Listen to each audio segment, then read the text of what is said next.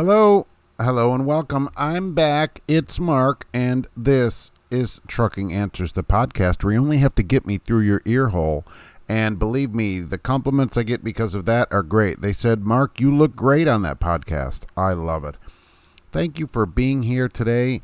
I uh, am here hosting the podcast with my co host, Gracie, who is orange and very tired from a morning of sleeping, most of it eating slightly, then sleeping, and now having an early afternoon nap before her afternoon sleep, at which time she will have supper and then take a nap and then sleep some more before going to bed for the night. And I want to thank everybody for being here today. Now, there was a question. Uh, by the way, I have a YouTube channel for those of you that don't know. Uh, this is part of that. And there was a question on the live show that I do every Monday at uh, 12:30 p.m. Eastern Time. Uh, that's a shameless plug by an astute viewer that said, "Mark, you always say that you have 49 states that the podcast has been in. What's the state it's not been in?" Well, you know what? I actually never looked. It turns out that uh, my podcasting host has no idea what a state is. They count Washington D.C. as a state. So, in fact, it is not in Alaska or Hawaii but it is in Washington, D.C., and they count that as 49 states. So there is the answer to that. Today's country of the podcast is the Russian Federation. This is currently in 32 countries. The Russian Federation has five downloads of this podcast wherever they count the Russian Federation.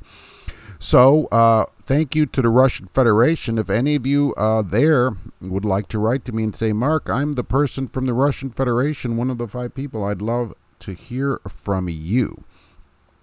Today we'll be talking some trucking news, some automotive news, and then in the third half of the podcast, we'll do a reason we're not on Mars, and that even features a truck driver also holding us to the bounds of Earth. right? So that should be pretty fun. Now, October 4th on YouTube, I will be uh, live, live at Dot Transportation in Mount Sterling, Illinois. Beautiful Mount Sterling at their world headquarters for a live show at 6 p.m. Central Time on the YouTubes. I hope you'll join me for a Q&A with all the famous people at Dot Transport. And then October 11th, we'll be in beautiful Joliet, Illinois, which has been voted one of the most beautiful cities in the world by TripAdvisor. I don't know if you knew that. I just made that up. And uh, we'll be there live at 11:30 a.m. for Q&A at GP Transco headquarters. If you would like to uh, get your company to have me show up, please write to me, mark at truckinganswersnation.com, and uh, let's see if we can get that arranged. So today I want to talk about a couple of things. First off, there's a bunch of Afghans here that are um, being uh, that are immigrants, as they're calling them, right? Where we flew them over here, whatever. I want you to know that they're each getting one thousand dollars a month plus housing. Keep that in mind of your money. Okay, of our money, my money, your money, Gracie's money, everybody's money. A thousand a month plus free housing. Meanwhile, we have homeless Americans, homeless veterans, uh, people that can't get medical care because they don't have the funds to do it, so they have to make a decision. Uh, you know, citizens, you keep that in mind. Well, you pay a thousand a month to people, uh, you know, that are just here. So keep that in mind. The Del Rio Bridge. Have you seen this? This is the other thing that's on my mind. Uh, this sort of affects trucking because they closed the bridge. Um, there's you know thousands of people living under this bridge. We talked about this a little bit on the live show yesterday. I go more into trucking on that show. This goes uh, all over the place, weaves everywhere, like uh, you know, whatever. There's thousands of people living and more coming. They said there's more coming. Well, why aren't we stopping them from coming? I don't understand. Uh, what what so the borders just we just nothing we can do about it. And plus, everybody under this bridge, most of the people are from Haiti. Who is boating these people in from Haiti? Why don't we get that stopped? Isn't there some kind of Coast Guard uh, boat down there that could shoot these boats out of water? I mean, seriously, what is going on here? This is how I would solve this kind of immigration problem, as it's called, right? Which I consider illegal immigration. Uh, anyone that's in the United States illegally cannot become a citizen ever. All right, we find you, we picture, take a picture, fingerprints, and booch out of the country, you can never be a citizen. That includes your kids, because people said, oh, splitting up families is terrible. I agree. Send everybody home. If you brought your kids here illegally, they can ever be citizens. Never. If you have a kid here and you are illegal, you can never be a citizen. All right. Neither can your kid. If you are married to someone that's here illegally, then that person has to be booted out of the country. Do I care? You go live with them in their country. All right. That's the other. And you can only apply to be a citizen from your home country unless you are here in the United States legally. That would be the end of it. So for people that are bringing their kids here for, to be citizens, I would al- not allow that so that they could never be citizens. And that's how all this gets stopped. All those people on that bridge leave. And if they come back, we find them again, they're jailed.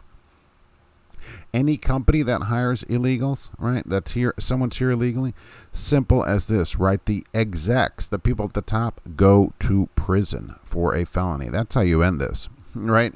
And if there's more than, say, 1 or 2% of their workforce that is illegals, the business is closed, their license is revoked, and all the property is sold at a tax auction. Simple as that. Simple. And I don't care how big the company is, some kind of gigantic meat processor or whatever, which is where a lot of this is, gone, sold. Huge farm, 800,000 acres, sold. Don't care. Two cents on the dollar. Don't care. Don't care. That's how you solve it. That's how you solve it. CEOs in prison property sold, everybody leaves illegally. That's the end, but nobody wants to do that. Nobody wants to talk about that end of it, right? So we don't want to talk about uh, that part of it. So that's how you do that. We get the Del Rio Bridge open. I mean, come on, come on. People are coming. All right, uh, there's ways to stop people from coming across the border, and they're invading your country.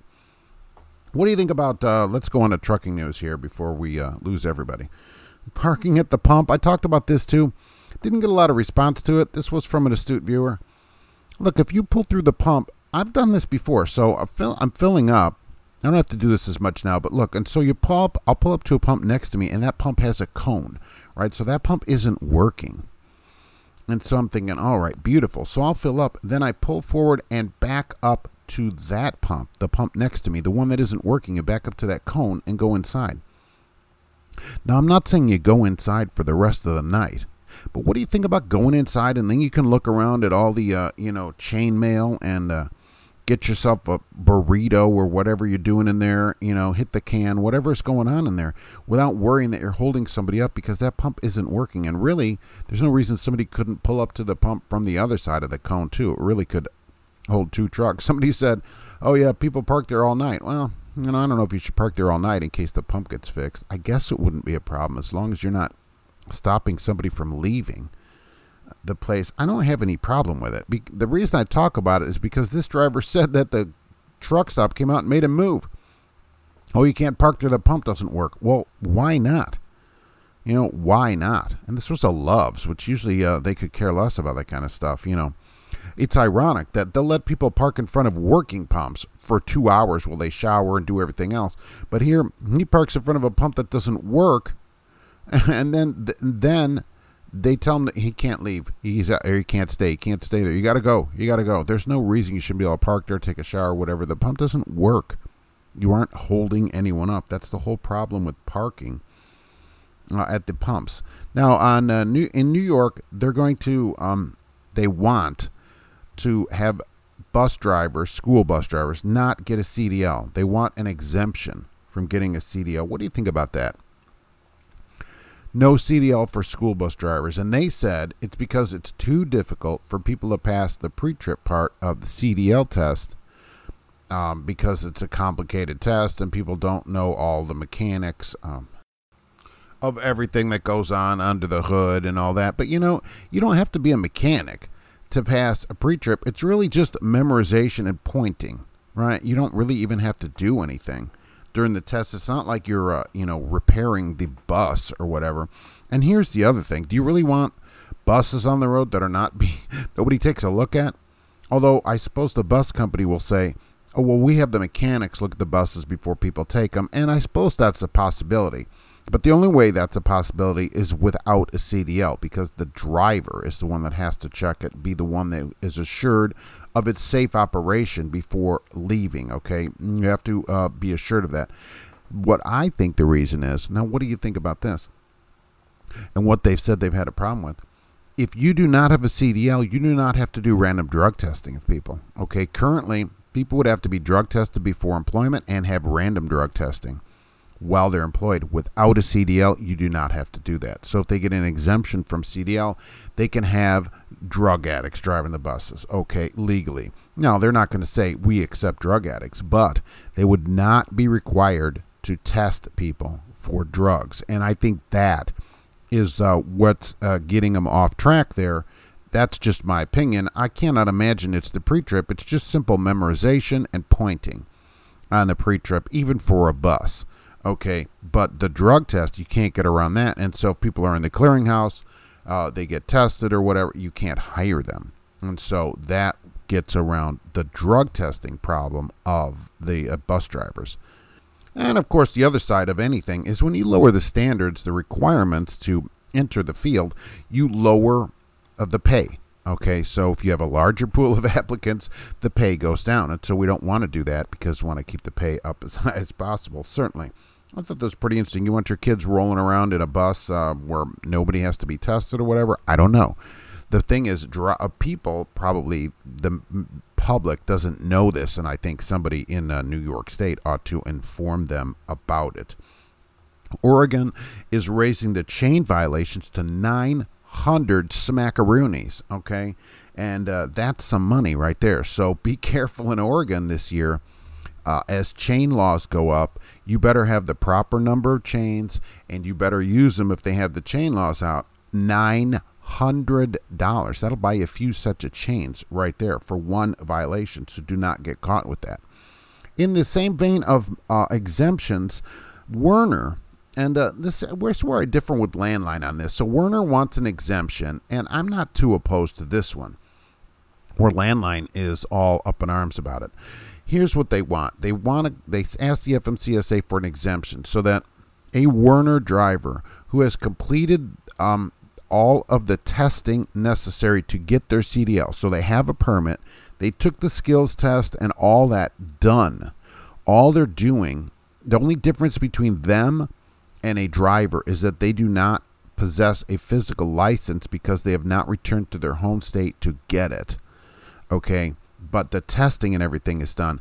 They want that person to be able to drive with a licensed driver who's not in the passenger seat. So the licensed driver is in the sleeper, whatever. And they currently can't do that because the person still only has a permit. But this person is not someone who is not tested. It would only be people that are tested. And Land Line's like, well, they're you know they're doing that for this and that there's no difference. In the United States, we don't have a graduated license system like we should. I think, you know, first year is one level. Then uh, after one year up to five years, you get the second level. And then after five years, you'd have to come in and do a much more stringent test, have a clean record, and then, and then you get a professional license. And so that's how I'd like to see it. But we don't do that now. Somebody with 50 years experience and five minutes experience has the same license. So this person, the only difference is they actually don't have the license yet, but they've passed all the tests for the license. They're not going to have to do anything else at their license branch except hand them the piece of paper that says, "Here, I passed these tests. Now give me my license." And then they give them a license. And at least in Indiana, it's mailed to you anyways. So I don't have any problem with it really because, you know, it, they have a license. The real problem I have with a place like Werner is that they're going to allow someone who Werner claims, you know, is a student who they say is learning from a trainer to allow the trainer to sleep. That's what I have a problem with. They're allowing the trainer to sleep while the person drives. That's the big problem. Not that the person has a license or doesn't or whatever. That's uh, I think that's a bigger problem that should be looked into as opposed to, oh, okay, this person doesn't have their physical license in their hand. They passed the same test as everybody else. They've really passed the same test as the trainer who might have been driving 20 years or really 20 minutes at one of these places. And as you knew it would happen, we're back to the slow rolls. So we have 10 4 DC, which apparently is happening at the end of September, which I love. I love that. 10 4 DC on September 29th. We got slow rolls. We got more truck drivers who apparently have discovered TikTok and they're out there posting all this stuff on TikTok. Oh, we're going to shut the country down. Uh, one guy said, We is going to shut the country down, which I love. Um, we're going to show them because of the mandate. Remember, the mandate hasn't affected anyone yet. It's only proposed. Okay, so keep that in mind. Nobody's affected yet. Uh, companies can always do what they want. Uh, as I always say, 9%, which I don't understand. I saw, I think, uh, Transport Topics, 9% of companies already have a mandate, although I can't really find them. Um, there's currently no federal mandate for drivers. All right. And in Canada, they were exempted, which is still a possibility here. So that may still happen. The ATA is opposing it. And uh, they're big in the industry, as we know. Chris Spear, her good friend of mine, okay, he just doesn't know it yet. we're both on the same side of this. This is nothing to slow roll yet. Nothing has happened yet. All right. Nobody's been forced to do anything yet. So um, you know, don't get all up in arms yet until uh, something happens. All right, let's see how it goes, and then uh, we'll see what happens with it. But there's going to be some slow rolls, they say, and you know how those go. We're going to get two drivers that uh, you know they're gonna they're gonna watch some Schneider truck try to pass a JB Hunt truck up a hill, and say, well, there's a slow roll right there, when it's just two drivers that have no idea what they're doing. So I don't know where this goes. Who knows? There'll be more drivers on TikTok with poor English skills, I assume. Um, you know, trying to rally the troops together, as they say. We'll see what happens. I'll be working those days. If you slow roll me, you know, it just increase. You're just going to increase some people's pay. We decrease other people's pay. So either way, fine with me. It's usually not at night. All these drivers are sleeping when I'm trying to be out working, anyways. Uh, we'll see what happens. I'll get. To, I'll have uh, live coverage of that if anything happens. I assume you know what's going to happen. Uh, nothing as normal because uh, there's no reason to have anything happen yet, really. The uh, Ford Expedition. Let's talk about a little bit, a couple of automotive things. I have a couple of interesting things the, for 2022. Get, get this: 15 and a half inch screen in the center dashboard from the Mustang Mach-E. I saw a picture of this thing. Holy mackerel! It's gigantic. These screens in these cars are getting to be cray cray. That's what the kids say these days. I read that in Teen Beat magazine. It's a huge screen, and the screen in front of you with the gauges is 12 inches, and it's digital too. Holy mackerel. So we got screens all over the place. Remember, in a lot of these cars now, which I don't really like, everything is controlled in the screen. So your uh, HVAC is controlled in that screen. There's no buttons for it. And in some of them, the heated seats, there's no buttons. There's no buttons for a lot of things that there should actually just be a physical button for. Like our seats, right? It just has a button you turn on. You don't have to go through 12 menus to do stuff. In some cars, the mirror adjustments are in the screen. Everything's in the so your rear view mirror adjusted in the screen, the dimmers in the screen, everything's in the screen. When the screen stops working, you can't do anything. You can't turn the air on. You can't turn the defroster on. You know, some of them have the wipers in there. You can't turn that on. I'm not a fan of that. Give me a few buttons at least to run uh, most of the car. The new one's going to be uh, up to 440 horsepower. They're pumping out of that 3.5. They have a new off-road package. I forget what it's called, Trail uh, something or other, something clever. 10.6 inches of clearance. Now, here's the thing. That's going to be 70 grand. Are you going to take your $70,000 uh, long wheelbase, really SUV, how far off road are you going to go with that thing? Probably not much more than maybe a gravel or dirt road or like a path through the forest. I can't imagine you doing a lot of, uh, you know, 10.6 inch clearance uh, rock roads and stuff like that. Maybe. Not many people, I think, are going to do that. And they, they pictured it with just Michelin, uh, you know, like ATX, you know, basically on road tires. All right. You want to go off for serious off road? It's all in the traction, baby change those tires out. Now, get this the Genesis GV60, all right, coming out, is going to have facial recognition. all right. All right. Where's Tom Cruise when you need him? So, facial recognition, as you walk up to it, it's always scanning. It's got a little scanner by the door, and it's always got a little scanning thing going out, and it's going to look at your face. All right, and uh, for for some of us, right, it wouldn't it would be like ugh, and make the door stay locked. But for the rest of everybody, seriously, it's going to look at your face. If it recognizes your face, it unlocks the doors and changes the car settings, like the seat, mirrors, and all the adjustments in the car to wherever you have it set for you, because it will remember you instead of having those buttons on the door like we've had in cars for many many years where you have to actually get in and do the drudgery of pushing a single button and then all the adjustments change. This thing will do it when you open the door.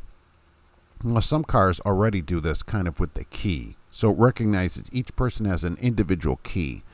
that they have programmed to them. And so you can get in, it knows your key and it changes these. But this is, you won't need a key at all to get in because pretty much from what I understand, even though I went to public school, most people carry their face with them wherever they go. So even Travolta. So you can carry, you'll have your face with you.